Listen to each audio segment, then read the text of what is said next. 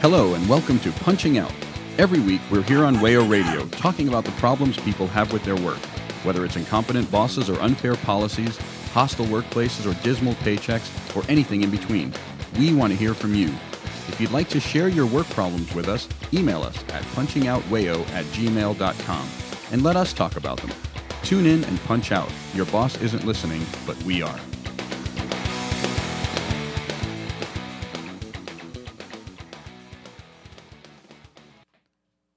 Welcome to Punching Out. I'm Ryan, joined today by Lou Hey guys. and Sid. Hello. Um, today we're going to be talking about Sid's work in labor as a union organizer and what that entails and the importance of the labor movement in 2018. So, He uh, labors in labor. yes. That's Um, hardcore. So, just to s- start us off, Sid, what is it you do? Right. Uh, thank you. Um, so I am what uh, people in organizing might call an inside organizer. Um, and what that person is, is somebody who seeks employment from a place with the express purpose of organizing the workers into a union or organizing a union with the workers, kind of depending on how you want to word that. So that's that's what it is, put simply. So you're really, really cool, is what you're saying. we like you. A plus. Woo. Go maybe I uh, maybe I started doing this work because I'm not cool. You know, it's, it's hard. No. it's hard to determine. In our books here at Punching Out, you are A plus star levels. There's here. like an element of espionage to all this. You know, it's almost like you're James Bond going Sid undercover. Bond. Yeah, that's how, that's how I think about it too. Um, especially during times of like low morale. I'm like, no, no, no. I'm I'm the James Bond in here. it's cool. Now, why is this sort of the ta- a tactic of you know unions trying to organize workplaces? What what are the advantages this offers? So it's a tactic that has existed and that's been utilized um, as far back within the labor movement as we can trace it really. Um, it has this tradition of, you know, before being a union organizer was seen as a profession or something that unions were hiring people to do. Um, many people, especially within the early 20th century and possibly even earlier, they were just organizing where they were. Um, so these were people who, no matter where they went, no matter where they were working, uh, they were talking to their workers, and um, you know, it kind of formed the early foundation of of the labor movement and the establishment of unions in the United States. So we're talking here like Knights of Labor and the IWW. Yes, yeah, precisely. Uh, it was something that the IWW and Knights of Labor mastered, I would say, uh, to an extent. And, uh, you know, we saw this tactic kind of transform throughout the history, especially after 1935, once the um, National Labor Relations Act was passed. And then uh, we see a, another phase of it in the middle of the century, like in the 60 ish, early 70s. Um, and today there are unions who um, do rely on inside organizers quite a bit around the country. Um, some more than others. Some are just now becoming educated on how they can use these people in particular to sort of help and assist their organizing. Uh, so it's kind of cool to look at that as someone on the outside, as I've been for a long time, but then now as somebody who's also uh, practicing this myself. uh, It's it's really cool. That's really cool, yeah. Now, you, you mentioned like the National Labor Relations Act. Does that like th- that sort of shifted sort of the legality of this tactic in a way, and sort of um, y- do you want to talk about that? You know, just sort of Yeah, sure. So I would say what that act does in particular is it sort of institutionalizes uh, how workers can organize unions. Um, you know, it's when you start hearing about um, an NLRB election, um, things of that nature. And many would say that that act was passed as an attempt to sort of uh, water down the radical part of the It- labor because movement. Because it did, you know, enable workers to uh, organize out in the open, but it also kind of limited the ways they could do that. Sure, and it and also um, made it to where I think union leaders and labor leaders had to think more about management and the relationship with the government, and there's there's many aspects that people had to begin to consider uh, once this occurred. Because before then, you know, companies could just refuse to recognize that a union existed and was a legitimate bargaining block. You know. Yeah, precisely. I mean, and even today, though, um, employers can still interfere within an organizing campaign. It's something that I know a lot of uh, labor leaders today discuss is how can we limit employer interference in an organizing campaign um, because it, it's probably by far the greatest challenge to workers actually having a union. Um, it's is employer interference, despite there being many kinds of prohibitions against employer interference. It's, it's they're difficult to enforce. Um, employers are clever and they find ways to um, sort of get around these uh, barriers, if you will. You know, um, What kind of tactics do they use to to limit that kind of information? employers. Yeah. Sure. Um, so some some so for instance, they're not allowed to uh, once they're aware that well, in general, they they're not really allowed to do this. They're not allowed to directly threaten workers. Um, they're also not Which a- is good. That's right, which is good. Um, amazing. But so like a way of getting around direct threats is they'll they'll hold something called um, mandatory captive audience meetings where they'll pull all the workers into a room during work time, have a meeting. They'll bring in. They might bring in. I don't want to say they will, but they might bring in a uh, HR person, someone else, and they say we're not going to tell you to, to not support the union but we're, we just want to tell you the facts about the union, right? That's, they say things like that. So they say they'll, they might. I don't, and I'm being careful here because I don't want to get in trouble. But Right. so they might say things like, you know, there there are going to be strikes. You're, you're going to have to pay dues. This, this, this, and this. And it's ways for them to say they're not threatening because they're not telling you not to Right. support it, but they're just simply giving you the facts. Although. When you think about it, it is a form of intimidation. Yeah. You're demanding worker time to pay attention to you, so you can tell them that. Um, Yeah. and that's one way they'll do it. They might also have man. They might also have management um, like try to uh, get workers to say why it is they want a union, so they won't. Again, they're, they're not going to try to be stern or intimidating directly, Mm-hmm. but they're going to say what you know. In short, what are your grievances? Why Right. is it that Right. you want a union? Why we can we not settle this another way? And that's also kind of sketchy work Yeah. on their end too. Yeah, that that that especially that happened to my brother. Uh, last year, he was he and his workers were feeling um, neglected. I, I guess it was a word for it, and they were talking about unionizing. Instead of actually having a union, unfortunately, they they went to the person and said, "Well, these are what we want," and they were like, "Okay." So on the one hand, the management could say, "Yeah, we're listening to your and we're getting feedback. You don't need a stinking union," um, but it, it's not actually solving the problem. It's just a, a stopgap measure. Right. It's it's putting a band-aid over the problem. It is. If that really. Yeah. One thing companies will talk about in these sort of uh, not intimidation campaigns is they'll talk about like unions as being like a, a third party sort of outside of the workers, and we don't need to bring that in here. Yeah. Yeah, right. To our sacred space. Exactly. Yeah, they say that um, you know, workers as you just said are are a third party. Why do you want to bring them in? This is a family, guys. A family where I get to tell you what to do all of the time. yes, exactly. They'll they'll say things like that. Um, they kind of actually attempt to frame the union sometimes as a coercive force, really, rather than a democratic force. Um, and something that I know, at least at least I've heard um, some uh, labor organizers and leaders say is, you know, the purpose of a union isn't for the union to give you something; it's for the union to get your boss to give you something. And I think that's a better way of thinking about it. Yeah. Um, and when you talk about these sort of uh, closed door meetings where everybody has to attend, I'm reminded of like the famous stories about Walmart or Wegmans employees made to watch these, you know, videos about, you know, anti union videos. Yeah, I believe aren't companies like that? Isn't that sort of um, a prerequisite to employment? Like they, they do it during an orientation or I've something. heard of that. Yeah. Yeah. It's, it's not even like, you know, during a union campaign, it's just as a fact of joining their business. Right, right. I mean, there are some other things employers might do as well. You know, we've talked about them sort of taking the the, the more stern, aggressive approach. Sometimes they try to also uh, offer favors and and light concessions to workers too. Once they find out a campaign is underway, so for instance, they'll they might offer a raise. They might try to uh, offer a management position or supervisor position to people they think are sort of leading the effort within the workplace.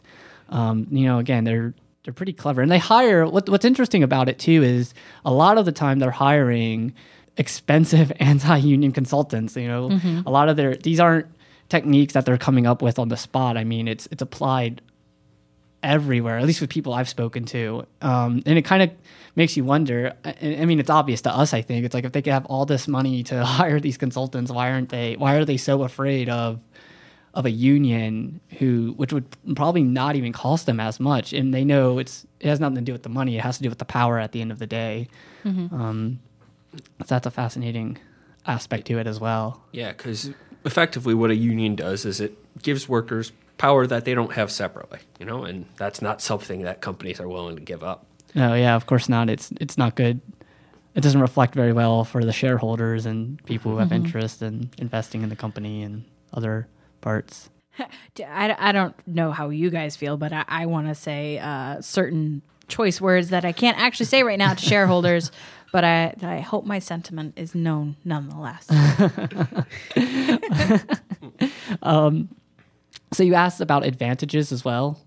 Yeah. Something advantages to being an, the being an inside organizer has as opposed, I guess, to maybe like a, a staff organizer or Yeah. some other form of organizer. Yeah. Um, I would say one is that you're you're engaged with the workers um, intimately, and you're not only so you're working their job, and and in that sense, it, it's your job too. Um, you know, you know the issues that they're facing. Um, you you're getting this opportunity to get to know as many people as you can at the workplace. You know, you're getting their name beyond actually as well. I want to say beyond just getting their names and you know where they work, but you're also talking to them constantly. You're you're learning like what they do with their lives, what they What do are their of work. concerns? What are their concerns? Right. I think the biggest thing is you're you're you know the issues. You're you're not only uh, you don't you don't only speculate about what the issues are, but you're hearing them talk about the issues openly sometimes. And, and you're experiencing the issues yourself, You know, right. You're working the job. Yes, precisely. You're you're experiencing it yourself as well, um, and that that kind of makes it easier to know how to agitate, how to have that discussion with the workers when it comes time to have that discussion. Right, like you're not just kind of you know spitballing and, and hoping something lands. You're you know exactly what you want to say the moment you talk about it about it. Um, you're, and and again, you're the- you're the eyes and ears to the campaign. Eventually, I mean you and then at the same time you're reporting back to people on the outside as well and they're giving you really solid advice and guidance um, in ways that they wouldn't have access to either right, um, it might take them months to complete something that you can do in a week because you're already there and you're experiencing it as well I find it interesting that from the corporate and management side of things, they can basically hire any old person to to come in and consult on anti-union organizing, such that it is, um, and and basically all the the motivations of corporate structures are are similar like you know bring home a profit at the end of the day. But one of the tactics of labor is you need to be there. You need to know the specific concerns and issues addressed and and be there with the people. And it's not just one person and one cog to fit every situation yeah yeah yeah i don't know I just, any any opportunity i get to to hate on corporate america makes me happy we almost have to find those opportunities sometimes i mean Yeah. there's an abundance of reasons why we could hate on corporate america Right. it's not always easy to express that hatred Um, this is why punching out's great. I have unlimited opportunity to, to do so. So, woo, go us. No, but that brings me to another point that's also advantageous about inside organizing is that you're also identifying who potential leaders are and who are going to carry this movement forward, you know, because on one hand, yes, it is about that particular workplace, but our, our I think broader goal is to uh, revitalize a labor movement and that takes workers no matter where we're working at um, to, to become these leaders and to take that movement back to their homes and back to their communities. Um, and that's that's a real exciting part of it. So the idea isn't just you know unionizing one specific workplace, but you know of gradually unionizing them all. right? I think that's every uh, organizer's dream, right? that there's no place off limits. Um, yeah, for sure. And uh, and the people I work with, uh, especially on the outside, uh, their big motivation uh, for utilizing salts is because they do want to uh, strengthen the labor movement. You know, it's it's no secret that the labor movement and unions in general have been in a decline for decades now, um, and there's been a lot of reasons for that. Um, you know, we can talk about deindustrialization and automation taking a lot of union jobs away, but we can also talk about either the reluctance or this the unwillingness of certain unions to organize the disorganized workers. And, and i mean that's a unfortunate reality. And so um, you know a way of going about that is you can there are, especially at this moment in time too in 2018 there are probably so many people who want to organize unions or they want to learn how to organize people. Um, we're talking about millennials especially right? People who like ourselves or people we might know might know who are trapped in a cycle of debt because tuition's uh, outrageous. Housing isn't getting any better. Uh, I think we're the first generation who are going to have it worse than the generation before us, or at least in a long time. Um, and we're working low low wage jobs that because they're they're all that's left for us really. Um, and the only reason these jobs are low wage, especially if you're talking about jobs like the service sector, um, is simply because they're not organized. They don't have unions. There's no real logical reason why a barista or a server should be paid any less than the factory workers decades ago. The only reason for it is simply because they, they don't have that representation or that bargaining power. There's nothing unique to manufacturing that made those jobs union jobs. You know, it can those sort of the sorts of things that built unions in those industries can also be applied to retail and service work.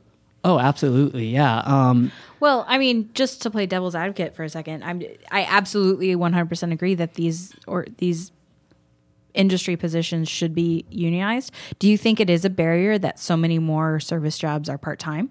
yes, absolutely. Cuz Yeah. cuz yeah, to me like it's it's not just that it's not organized, it's hard to organize it when it's constantly in flux. Like if you get a factory job, you can be there for a long time. Mm-hmm. Um, but y- if you're working at a coffee shop, you could be working at the next coffee shop like the next week. Yeah. Um, so I feel like it, it, as far as that, that's a really hard thing to organize. Part of that's like a, a chicken and the egg problem. Like, you know, is that sort of turnover and that sort of Right. fluidity a result of not having unions in those?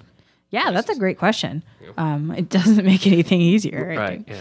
Yeah, I mean, I think that that sense of turnover we're talking about, I think it would decrease if people had a reason to stay. I think Mm-hmm. a lot of people might view, you know, again, the next the it- just we're on the subject of coffee shops. We're just using that as an example. Maybe the one next door is no different than the one over here, except maybe the people over there are better to work with. So I might as well just go over there. Um, but who knows? Maybe if one of those places or if a couple of them did have um, some bargaining power and they did start seeing increases in their benefits and their wages, then that gives them a reason to stay. I mean, why would they want to lose that, right? Yeah. It's hard to say. It could be like a chicken and the Yeah. egg problem. Yeah. And just think Ryan got historically, sort of the service industry and the retail, uh, you know, service, food service, you know, these jobs have been held more by women, and that's sort of been a blind Mm-hmm. spot to, to some extent of the unions themselves.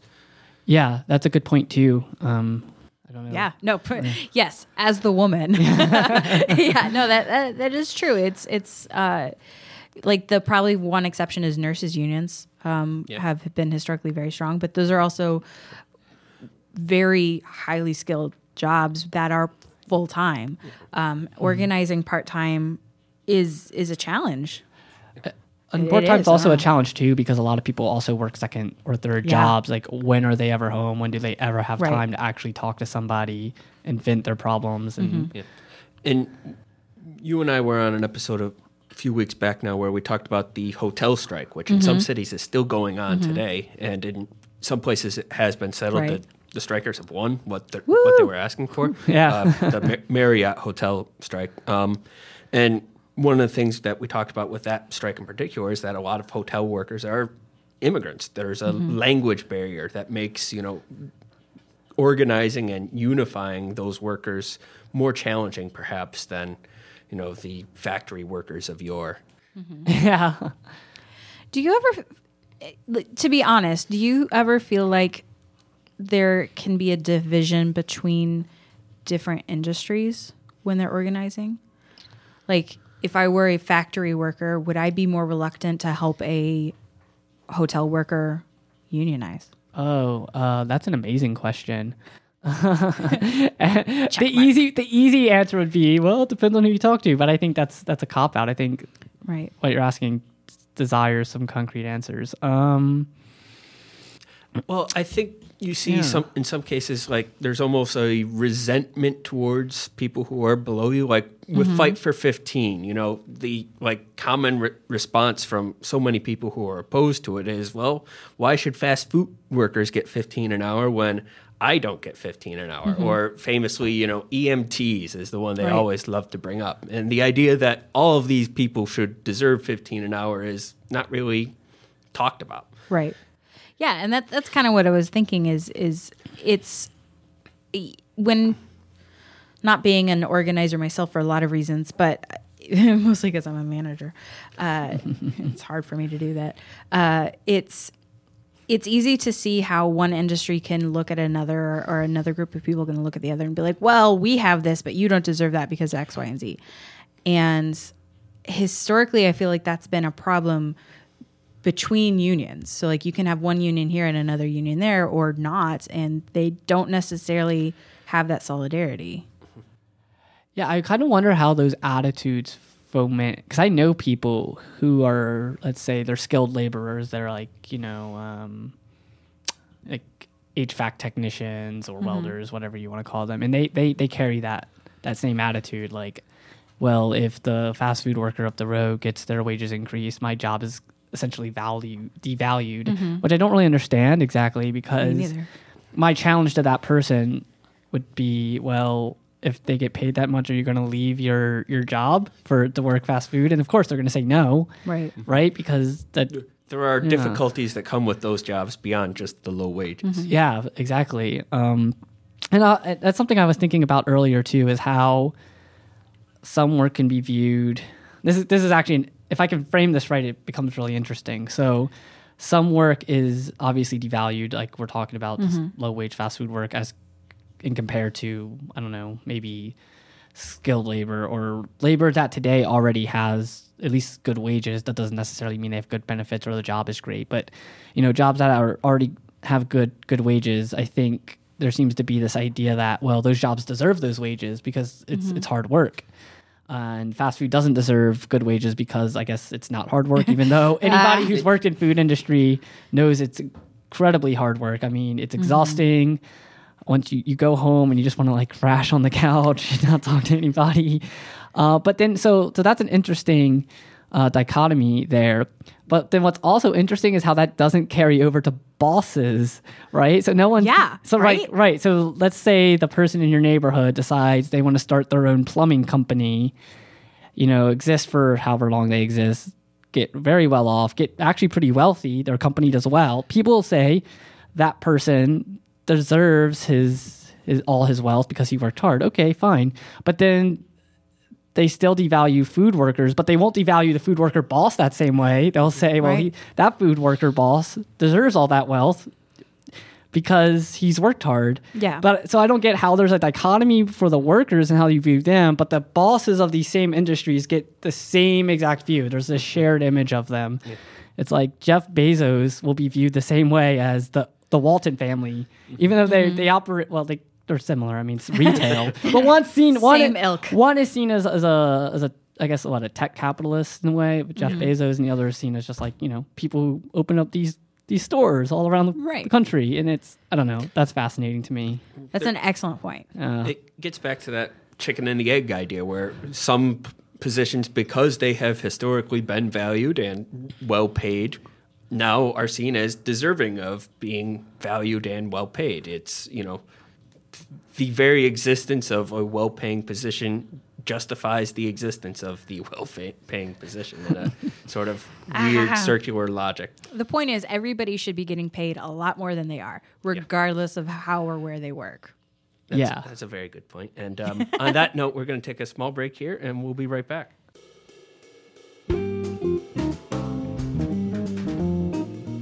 You're listening to Punching Out on WAYO LP Rochester. If you'd like to continue slacking off, you can find all of our past episodes on iTunes and SoundCloud. Remember, your boss isn't listening, but we are.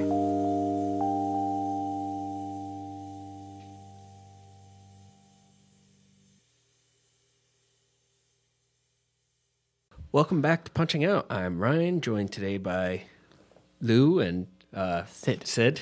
I'm. We've been talking about you know inside organizing, which is. Um, do you want to sort of refresh people's memories who are maybe just tuning in on what that is? Yeah, sure. Um, a simple definition would be a person, an inside organizer is someone who seeks employment from a place with the express purpose of organizing unions. Um, so they go into a shop that's not organized, and you look to meet the workers so they can be organized. And, and this is a tactic that has had success in recent years. I, I, I think I've seen instances uh, where it's been cited in like Starbucks unionizing the, the coffee shops, as we talked about in the first segment. Right. I know it's also been successful at some of the university campaigns. So the kitchens and the cafeteria workers at universities across across the country. I know um, they've been utilizing these same people. Um, yeah, to to great success actually. Um, and th- there's some good writing on on the topic too. They might not call it inside organizing, depending on um, what you're reading, but there's there's some good stuff. Whether just talk, tracing the history of it, or recent. Sometimes people will even um, share articles where they interview inside organizers, and they just kind of give their experience doing it, what it's like. what we're doing right now. Yeah. yeah, exactly. It's cool. Um, so it's nice. So, why is this all important right now in 2018? What is the significance of this tactic and of the labor movement more broadly in this moment? Right. Um, it's important in 2018. Um, I mean, and in general, I think even a few years before this, uh, because without a strong, robust labor movement, the right in the United States gets to uh, present themselves as the voice for working people, and that's how you get people like Donald Trump and extreme right wing fascist.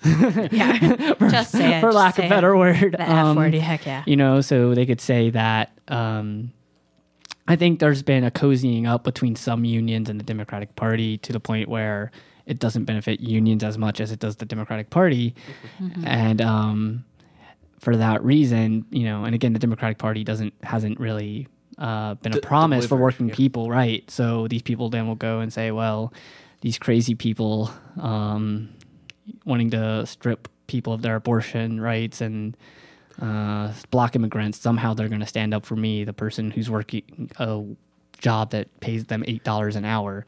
Um, and so, labor movements, I think, inherently sort of provide a force to combat these dangerous ideas. Um, and I think a large reason that the far right's been more or less successful recently is because there's there's just no no one's no one else is is organizing these people. No one else is talking to these people. Um, so that that's kind of why our, the labor movement offers promise. Yeah.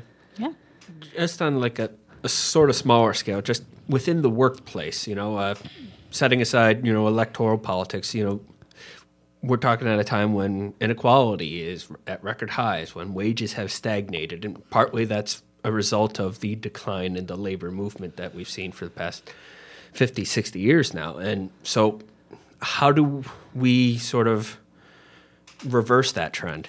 Sure. Um, so I think for us, it's important to um, be unequivocal in saying that the right to organize a union is a fundamental civil and human right and should be taken as seriously as your voting rights and as your right to anything else. Um, I mean, when if you're a worker and you're trying to organize a union, let's use an example actually. So uh, uh, recently there was the Nissan campaign down in Mississippi. Uh, I knew some people who were a part of that, and that was um, long and harsh and brutal. Um, and it's let's say it's a majority black workforce down there. Um, and one worker down there had framed it as, well, if I want to organize a union and the boss is telling me I can't, or if I try to, I'll be punished. How is that any different than him saying I'll be punished if I try to vote? right? Um, and it is because organizing is a fundamental civil and human right. Um, and without that, you know, it's it's violating a critical principle of our democracy. Yeah. Um, And it's something that both parties have allowed to sort of happen without really giving it a second thought. Um, I went on a tangent though. No. You, said- no, that was perfect. you had another question. You were saying like something about the workplace and Well, well, just to go back to that campaign, because the UAW eventually lost in They that did, campaign. yeah. They, they weren't able to organize, and you know what we've seen is a lot of these auto manufacturers popping up in the South precisely because they're those areas are ununionized. You know, as compared to you know the Rust Belt, famously. You know, it's sort of here we have those manufacturing jobs that everybody loves to tout, but they are jobs that aren't allowing their workers to organize, and workers are suffering as a result. You know, I, I think way back a year ago at this point, uh, I talked on the show. There was a, an article in like Bloomberg about the conditions for auto workers in the South, and like the, on the cover of their magazine was a guy with his arm had been amputated at the elbow because of an injury he suffered in the workplace, and just wasn't able to get justice for that. wow. So, sorry Keeping it to, uh, cheery, guys. no, um, Love it. Yeah, it's it, to to yell at corporate America again. That's a tactic that you hear a lot or talked about a lot. Is is oh oh well if you that that um, intimidation. If if you guys organize well we'll just pick up and move to somewhere that doesn't have an organization. Um, and these corporations they always forget that it's their workers who are making them their money. And we we workers forget that too often that Yeah. without us they have nothing. Um, we we have the power they don't. But we have to be united in order to to actually wield that power Yeah, absolutely, and um, that's that's a big challenge too. Though is is kind of inoculating, uh, Yeah. wo- peop like regular, ordinary working people um, with that attitude, and and it's the right attitude to have, though, right? I mean, um, it's it's why people like Bezos is the richest person in the world, and yet and yet still finds every reason in the book to say to say why he can't give his workers a decent salary. I mean, that's at the very least what they deserve. You know, There were, there were a, a couple stories I saw this week. Uh, one was in Minnesota, where there's this large uh, population of Somali Americans, and um, th- they had um actually brought Amazon to negotiate for like the first time any of those warehouse workers have been able to over the conditions, over the you know increased pace that they've had to undergo as workers, uh, and the other. Uh, Amazon workers in Spain and Germany went on strike this past Yeah, Black did. Friday because of you know these sorts of conditions. right? And then you know, not to talk about Amazon too much, but they're getting ready to open up more headquarters. Um, Yes. like what I think it was Northern Virginia and New York City. Um, of course, with great tech subsidies and some. Thank you to Andrew Cuomo. Doing a great job there, Andrew. Loving it. Andy. He'll call me Andy. And I mean, another thing too, though that that's that should that should sort of catch our attention is how um. So you know, you have of course terrible bosses. They're pretty easy to point out. They're a dime a dozen, and they're they're everywhere. Uh, but but the real some of the real interesting bosses that should be challenged are the ones who s- seem progressive, right? So we talk about a place like Starbucks. They're progressive on absolutely everything, right? They they they they hold up nice little you know rainbow flags during Pride Month. They're you know they're pro LGBTQ and they they're pro like disability rights advocates. They they make these at least gestures to these people to say yes we, we appreciate all sorts of people it's kind of actually spreading amongst corporations in general where they'll say we respect your rights we're an inclusive company um, you know it's part of our it's how we build our family. You know you mentioned that earlier.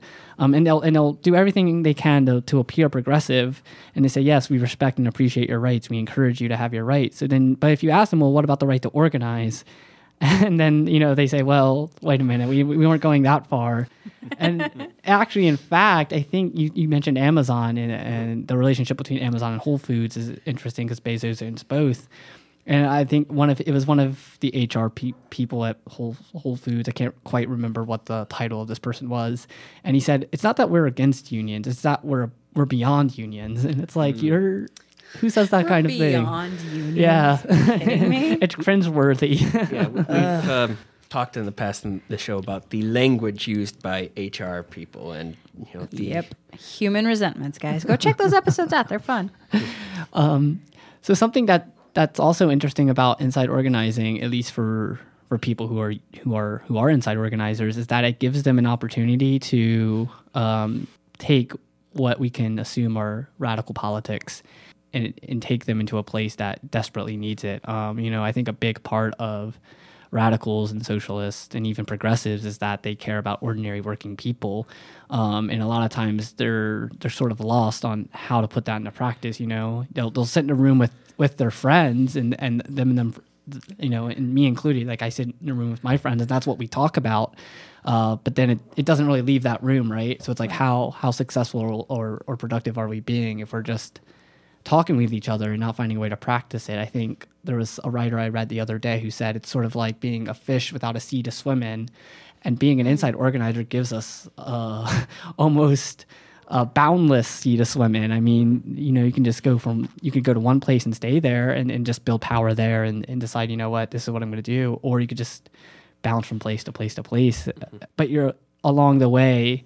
Um, you're, you're you're essential to building that movement and you're again taking these politics and you're spreading them and you're getting other people on board and you're getting other people interested you know there becomes a point where it's like you're you're organizing because you're radical but then some people become radical because they've been organized and Yeah. that's just that's an interesting play there so That's a lovely metaphor. Unironically, it's very, very nice. Um, and I'm just sort of struck by like how much of this stuff is stuff that nobody even talks about or hears about, you know, in the present like discourse. You know, labor movements and union movements aren't really anything that's discussed. When there was a time in this country when these sorts of efforts, these sorts of campaigns, these sorts of organizers would have been, you know, well known, at least if not to the public, to authorities who were afraid of them.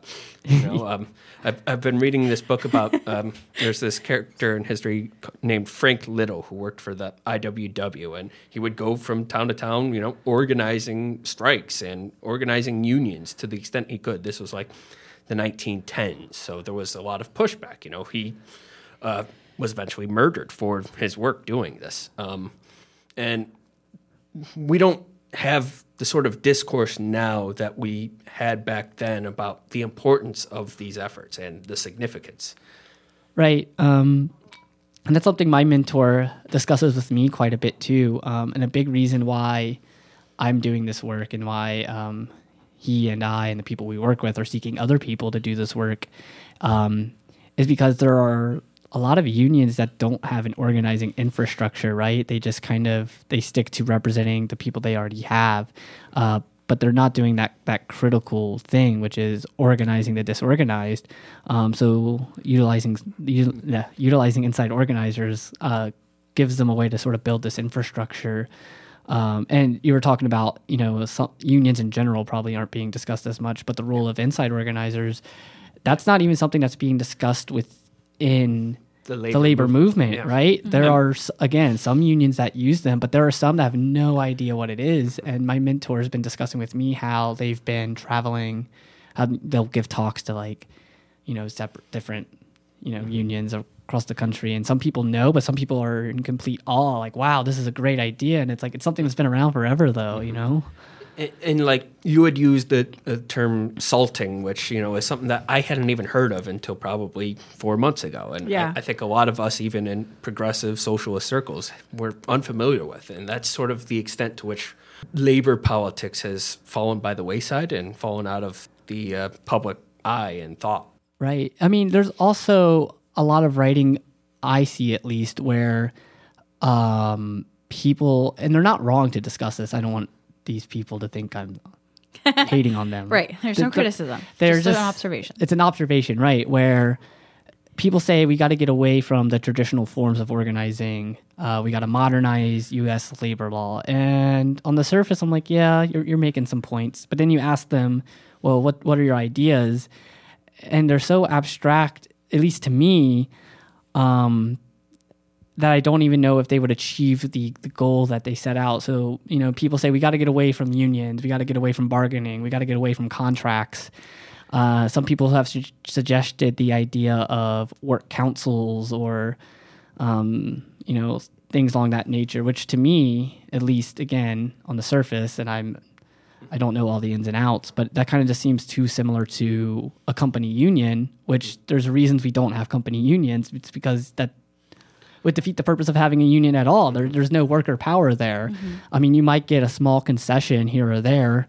I mean, we talked about the Somali workers bringing Amazon to the table. Um, and again, I think I'm waiting to see how that unfolds. I'm optimistic about it at, overall, but the article I read about that also emphasized there was no talk of a union, and then they even quoted a law professor as um, quoted a law professor sort of insulting traditional forms of unions. Uh, so again, I it's like well, you know, they kind of sound like they're trying to emulate a union structure without actually giving it any sort of teeth for people, and it also doesn't seem bottom up. It seems very like top, down. Right. Um, I don't know. I'm just so again, that's why I think uh, unions, as we discuss them, aren't being talked about as much. It's not so pervasive. It's because Yeah. people are constantly focusing on the alternatives. So Yeah, we've talked in the past on the show about uh, sort of these efforts to make laws that would help the labor movement, and I, I think the point you're getting at is that a lot of this change has to come from within rather than from through legislation. And there are certainly changes in the law that would make your job easier, that would make you know yeah, organizing unions and growing unions easier, but there, at, at, to some extent, we can't rely on the legislative process to get us out of this mess. right. I agree. I think the only legislative process I want to see is one that discourages strongly, actually, more or less prohibits employer interference in organizing campaigns. Well, you had talked about these uh, these elections, these uh, NLRB elections that y- you currently are the route to getting official union recognition, right?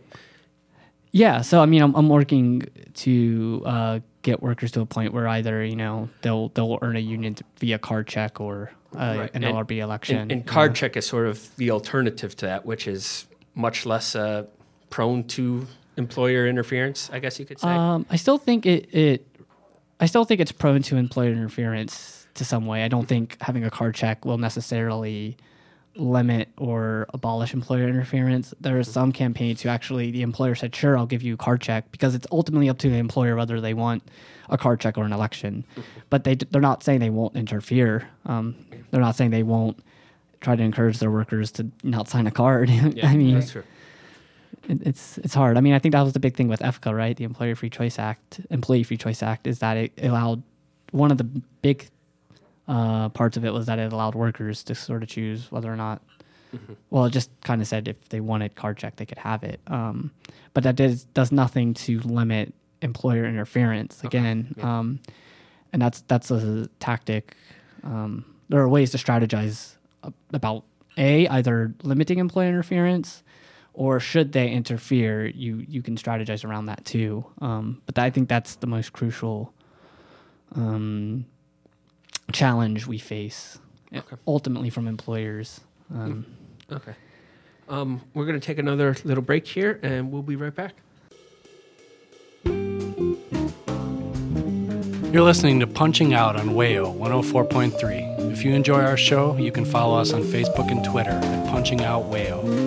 If you'd like to share your stories, you can email us at punchingoutwayo at gmail.com. Back to the show.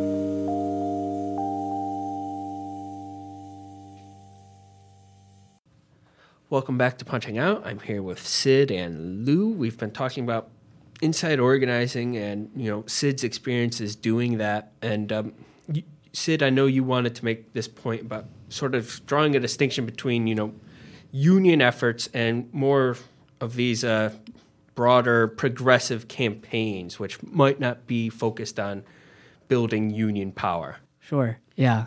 To preface, I support a lot of the national uh, progressive campaign. So I strongly support Fight for 15 um, and I've even helped you know organize little things here and there for it.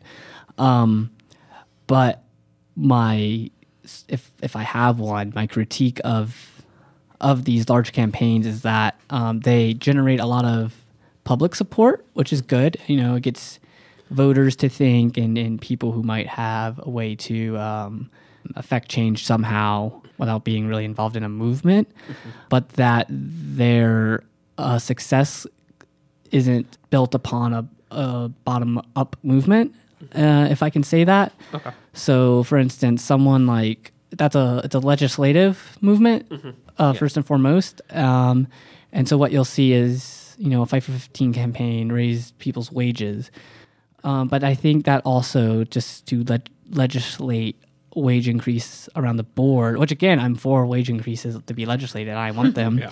but that just puts a band aid over the problem. You, you know, a few years down the road, you're gonna have the same issue where it's like that. That's also still not enough money, mm-hmm. and not only is that not enough, but the workers themselves still have no way to bargain for more. You're gonna have Right. to rely on yet again another big national campaign, and it also it doesn't challenge the power that corporations have in a significant way at all. Um, so someone like Jeff Bezos, yet again coming up, he'll give you with one hand and take with the other. So he'll give you fifteen dollars an hour and then Right. cut your benefits, raise your production, cut your health care, slash your vacation time. So it's like, sure, why do, why the hell not? I can do that. Yeah. No problem. The worst part is they'll say, "But what you wanted this? I'm giving you exactly what you wanted." Right. Yeah. I'm, Jerk. I'm responding to uh, consumer demands or something. Who knows? He's obsessed with the customer, he says. So, Well, there's this. I mean, the Fight for 15 campaign has had success in like raising the minimum wage in this state, among others. Uh, I know New York City, through the legislative process, they've gotten a $15 minimum wage. The rest of us here up, upstate haven't been so lucky. right. But, it's going to um, max out at 12 for us. yeah.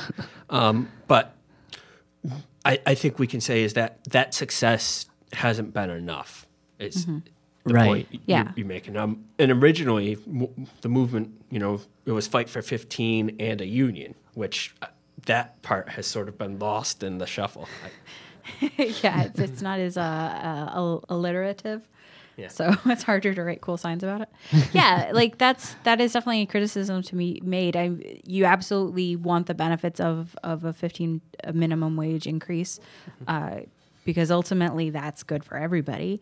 Um, but it's not enough to just say, well, this is what we need right now, and then and then what's next?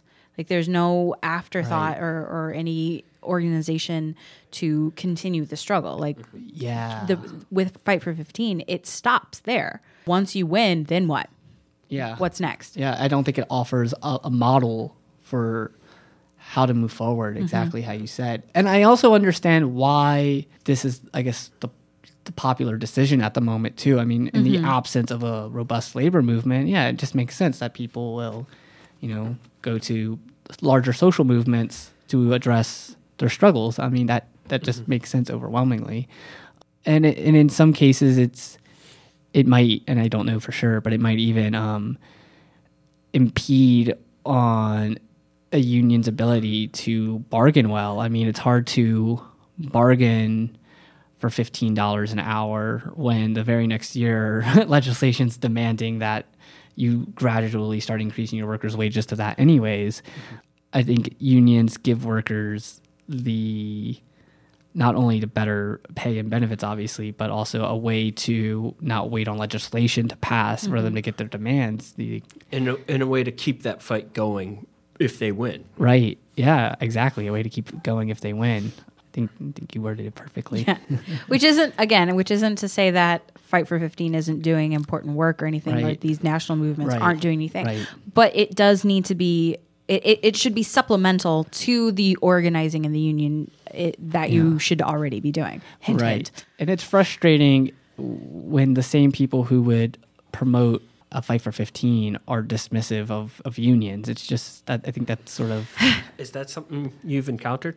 Um, like personally, no one's told me that. No. Um, but I, I almost feel like you know it's it's something you read. There there are people who write about fifteen dollars an hour, but who are starting kind of finding any way they can to to not write about a union or talk about union rights. Um, and I think it could kind of work the other way around. I mean, we mentioned earlier some workers kind of being antagonistic, this other workers being are uh, receiving a higher wage. But I wonder if they would say those workers shouldn't have a union though, because I think a lot of people understand like wanting a voice on the job and, and things like that. So Yeah, that that's an interesting point. yeah, Yeah. I think so. Now, Maybe maybe the problem is that they don't think they should get that benefit without a union. Right? Maybe I, don't know. It's hard to, I mean, because when you when you're organizing workers, you're not just going to be organizing progressives. I think Mm-hmm. workers are all walks of life, and so um, you kind of have to meet them where they're at. And I think maybe why someone would support a union and not a fifteen dollar minimum wage is because fifteen dollars just seems like liberal hoo ha or something. You know, Okay. those crazy progressives out there. It's like okay, dude. Now, we w- wanted to end the show, I guess, talking about more specifically your experiences doing this work and what maybe you've learned from doing it. Yeah, sure. I started documenting my days, not every day, but anytime something really cool happened, or even sometimes when a great disappointment happened, I would document it and uh, kind of use it as a teaching moment for myself and for others. Some days, um, these moments of, of gold appear out of nowhere. You don't anticipate, you weren't trying to seek it, like the days when uh, a worker approaches you and you start a discussion, you know, mundane discussion, and then unprompted, this worker starts kind of spilling their guts out about why they are disappointed with the job and what's getting on their nerves, and uh, you you just listen to them, and your eyes get huge, and you're just like, keep talking, keep talking, because that's that's ammunition, that's that's what you want. But sometimes it's disappointing. Like the next day, you might go to work and you weren't able to talk to really any of the workers in a meaningful way. You you just did your job and you left, and, and you're walking home. And you're like, man, I'm pretty bummed. Um, so there's this sense of unpredictability sometimes. Like some days out of nowhere, something amazing happens, and then other days, like you're you're no matter how badly you wanted or even tried to to get useful information, it just didn't didn't come your way, and that can that can be frustrating. Another challenge is just isolation, especially if you're working at a building or a or a shop that has many departments and they're they're kind of separated by Yeah. when these workers start and end their shifts. Um, or even just throughout the the, the task that you got to complete during the day, you, you might not even run by these people or walk by these Yeah. people. So it's like how to get into these other parts of the building or workplace that you obviously Right, need to to yeah. talk to people. Um, No, it's um. And now, how long have you been doing this work?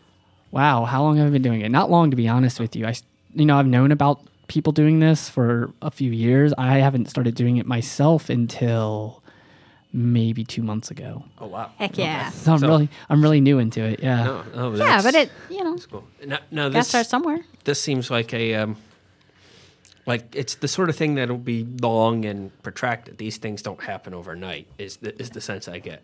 Yeah, no, they definitely don't happen overnight. I mean, uh, you can, and I've done it too. I've sketched, you know, a loose timeline of how I would like to see things progress, and I share it with my mentors and people on the outside, and you know, they they'll review it and they edit it. But yeah, um, you know, you you hope for a quick and painless battle, but I don't I don't know if we can realistically. Do you know of anybody who's had a quick and painless battle? I don't actually know. I don't know of anyone who's had a quick and painless Still a battle. goal. I you mean, know? it, it might happen somewhere in time, but I, I don't. I don't know of anybody. So Until then, just just keep getting the the the stories. It'll fuel your fire. It, and it gets us back to that whole, you know, this all feels like espionage. It, it feels very much, you know, like you're undercover. yeah, it totally does. It's a discussion we've had come up at these inside organizer school trainings I go to, uh, which I'll talk about in a moment. But um, someone, you know, someone has raised the question: Do you feel like you're sort of being dishonest with the people you're working with as you're uh, doing this work? And that's a good question to ask and a, and a good internal debate to have with yourself. And, I- and it'll be different depending on who you talk to. I think the, the consensus is no. And for myself, I don't feel dishonest either because um, I'm not lying about being working class. You know, I am working Right. class. I've been You're working doing the job. since I started working. Yeah, I'm doing the job. I'd probably be doing this job anyways. yeah. Now you just have a, a Yeah. different motivation. You know, it's like I'm. Yeah, I'm not someone who um is going to do this and then exploit them for my, my own gain at Right. the end of the day. Yeah. Um, and ultimately, the balance of power lies so strongly with the bosses and the corporation because they do have all the information at their fingertips. And as a worker, you don't necessarily know what everybody else is making as far as salary. You don't know what their daily work is like. Like, if nothing else, you're doing them a favor. You're like, you're not being dishonest. Right. You're giving them the opportunity to be honest with themselves about where they're where they are Yeah. in terms of work. Right. And what their actual feelings are. Yeah, absolutely. And I don't think any of them would be angry with me should I should they later find out that like Right. that's what I was doing the whole time. Yeah. And I mean there's an interesting story where assault you know, I'm using that word again. Um, and a person who was already in the inside who wasn't just just a regular worker who is now this is a true story, who is now very radical and a big part of his local well, the inside organizer was there, part of this campaign, and the worker who eventually became a you know a, a huge leader within his own union didn't even know that the other worker was an inside organizer until he walked into the union office one day and saw him, right? and that's just like the level of secrecy that that he kept. You know, he he he was literally a part of the campaign, and I don't know how long he stayed after they won. But then he left and he didn't say a word to anybody about who he was or what he was doing. Um, so you're right; it's like it is like espionage. Do you happen to know cool, where the term salt comes from? Because this is something I've tried to find out and I've been unable to. Um, I have no idea to be honest, and I wish I did. I like it though as a word. I do. I'm a big fan of it. Uh, and there's, for those who don't know, there's also a word called a pepper, which is the opposite of assault. It's someone who's just working there already, and then they're like, I should get a union in this place. Um, so full Let's disclosure. go. But I've also heard people call it a bunch of different things in the past. Supposedly the Soviets called it colonization, and that's pretty tone deaf, but that's that's what they called it. So. not- oh, I mean, okay. there's there's like a whole spectrum of language associated with this one activity that, and it all means the same thing. But whatever it's called is good work. Now, um, how did you get into it? How did you get involved in doing this? how did I get involved? So I was a I was a student organizer when I was in college, and a friend of mine, or a couple friends of mine, actually met where they they either were doing it or they did it just for a short period of time, and then um, I actually came about it um, through the DSA. To be honest, um, So I was a part of my DSA back home where I'm from, and someone had posted about a flyer about the Inside Organizer School. Um, and so I sent the who is now my mentor. I sent them an email, said I was interested in coming. I spoke with them on the phone. They they wanted just to get, not really interview me, just get to know me and see why it is I wanted to come. So we talked. It was a great discussion. We met in person. That was even cooler discussion.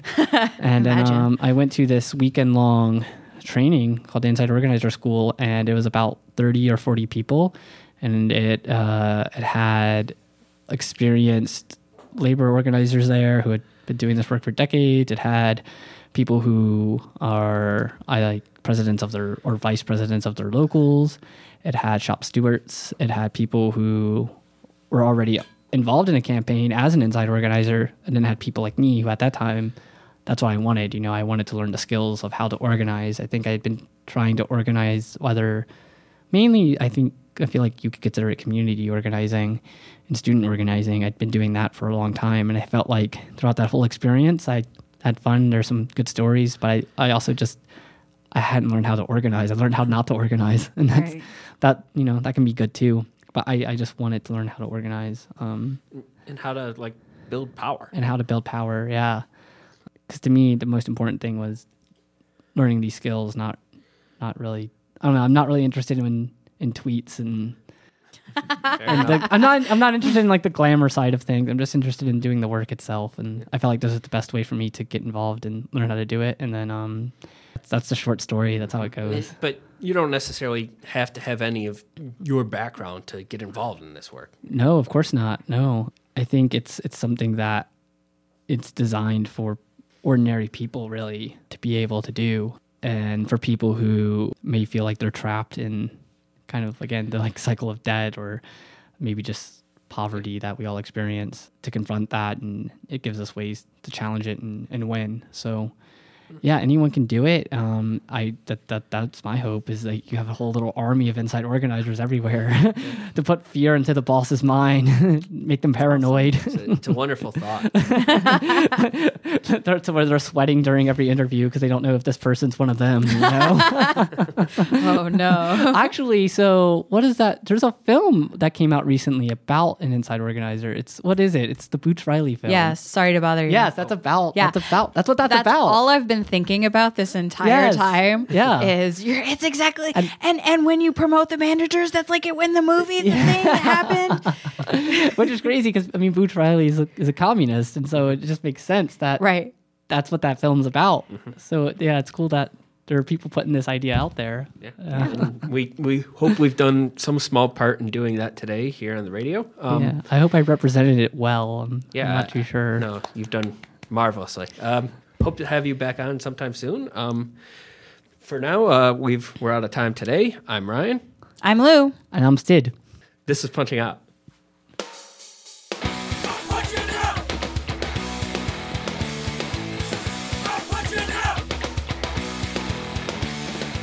You've been listening to Punching Out. You can find us on Facebook and on Twitter at Punching Out Wayo. Email us your work stories, complaints, and struggles to punchingoutwayo at gmail.com. Punching Out is a project of the Punching Out Collective. Our producer is Ryan Brister. Music for Punching Out is provided by Ariel Cruz. Tune in next week for more Punching Out, and remember, your boss isn't listening, but we are.